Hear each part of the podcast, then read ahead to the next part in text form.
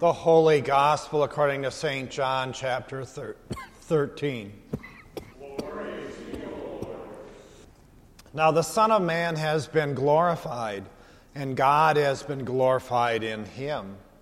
If God has been glorified in him, God will also glorify him in himself, and will glorify him at once. Little children, I am with you only a little longer. You will look for me, and as I have said to the Jews, so now I say to you Where I am going, you cannot come. And I give you a new commandment that you love one another, just as I have loved you. You also should love one another. By this, everyone will know that you are my disciples, if you have love for one another. The gospel of the Lord. May be seated. Let us pray. Almighty God, we thank you for the Easter story of your love, of the cross, resurrection, and the giving of your Holy Spirit. Amen. So, did that text we read for the gospel sound familiar?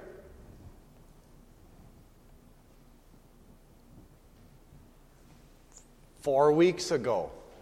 Four weeks. Does that mean you've forgotten already? It was part of the Holy Week text, Maundy, Thursday.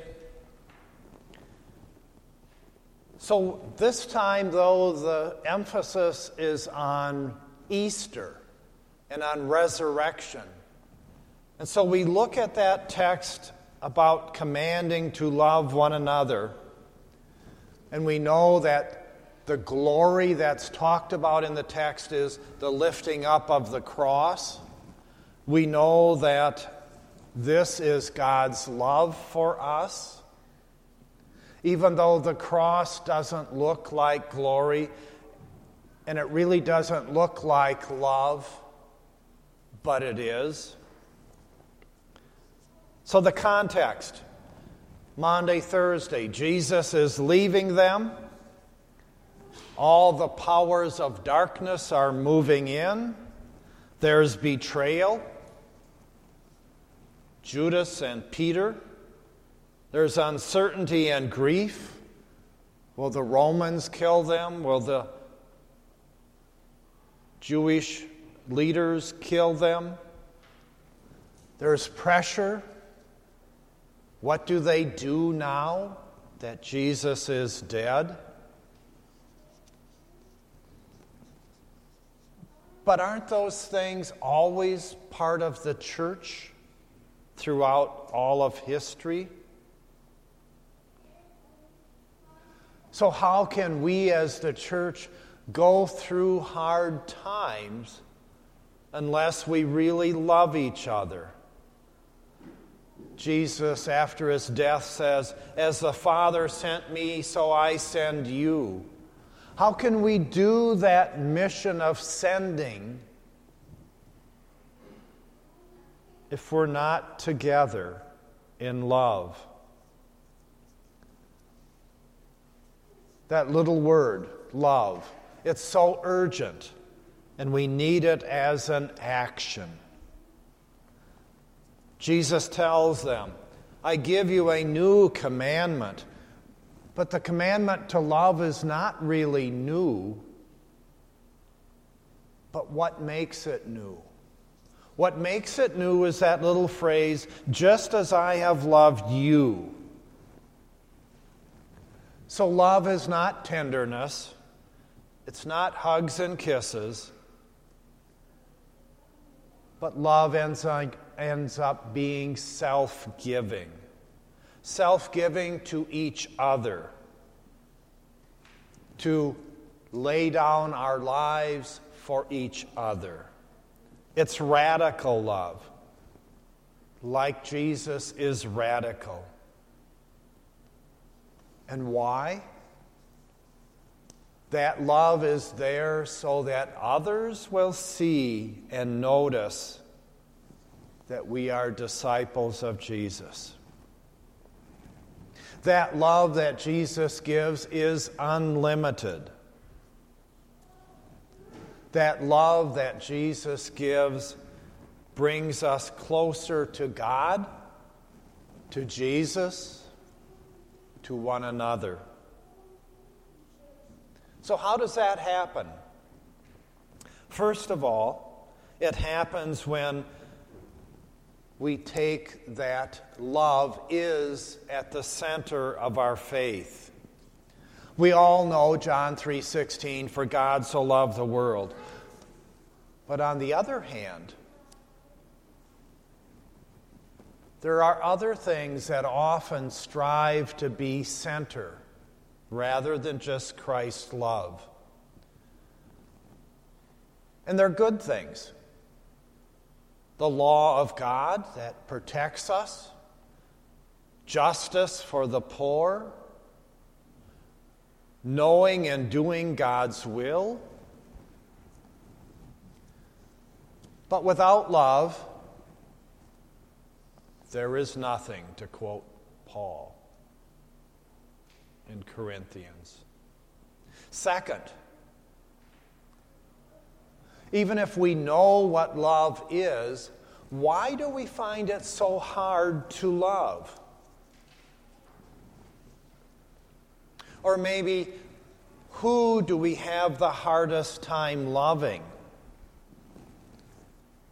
Do we have a hard time loving people who are different from us? Do we have a hard time loving people who have hurt us? Do we have a hard time with people who are different? So the question sometimes is who rather than how. And the third part of love how do we love others well? And what happens when we reach out in action love? You know those family members or special friends who love us and we know we are loved by them because they accept us for who we are. They value who we are and what we do. We're honored and we're loved by them, cherished by them. And when we know that, it changes our life. We learn those experiences of love, and then we're able to share that love with others.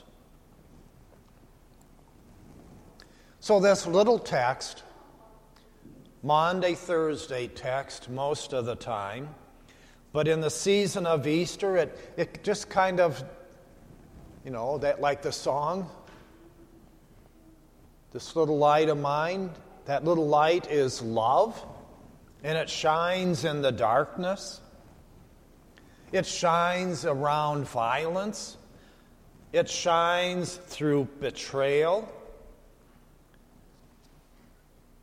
That's love. That love was carefully protected. Judas' betrayal almost blew it out. Peter's denial almost blew it out. But we know the story of Easter, and that light shines a long, long ways. Maundy, Thursday to Easter. The Easter story also has a second part. The first part is the resurrection of Christ. The second part in the book of John is the giving of the Holy Spirit. We'll see that in Pentecost. And that Holy Spirit gives us and holds on to us in that love that we are stronger than death. The purpose? The purpose is to be a witness to the world. The purpose is to be a community that is different. Look at the early church in Acts. They pooled their resources to show their love for one another. Unfortunately, it didn't last very long, but it was there.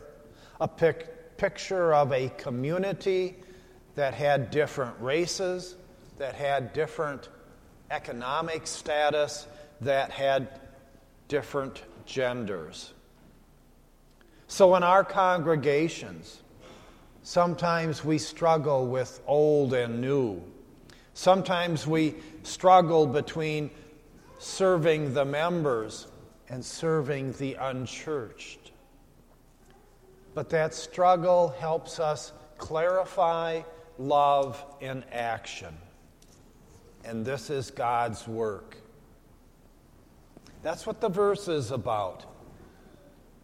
Jesus is reminding us how much He and God love us and gives us power to put action of love to show the world what the church is about. The command is love one another. And he gives that command as he is leaving them, and the Holy Spirit comes. He gives that command so that they know and can spread the story of Christ. Those any inner circle of believers start the story of love and then it goes out from there. Love one another.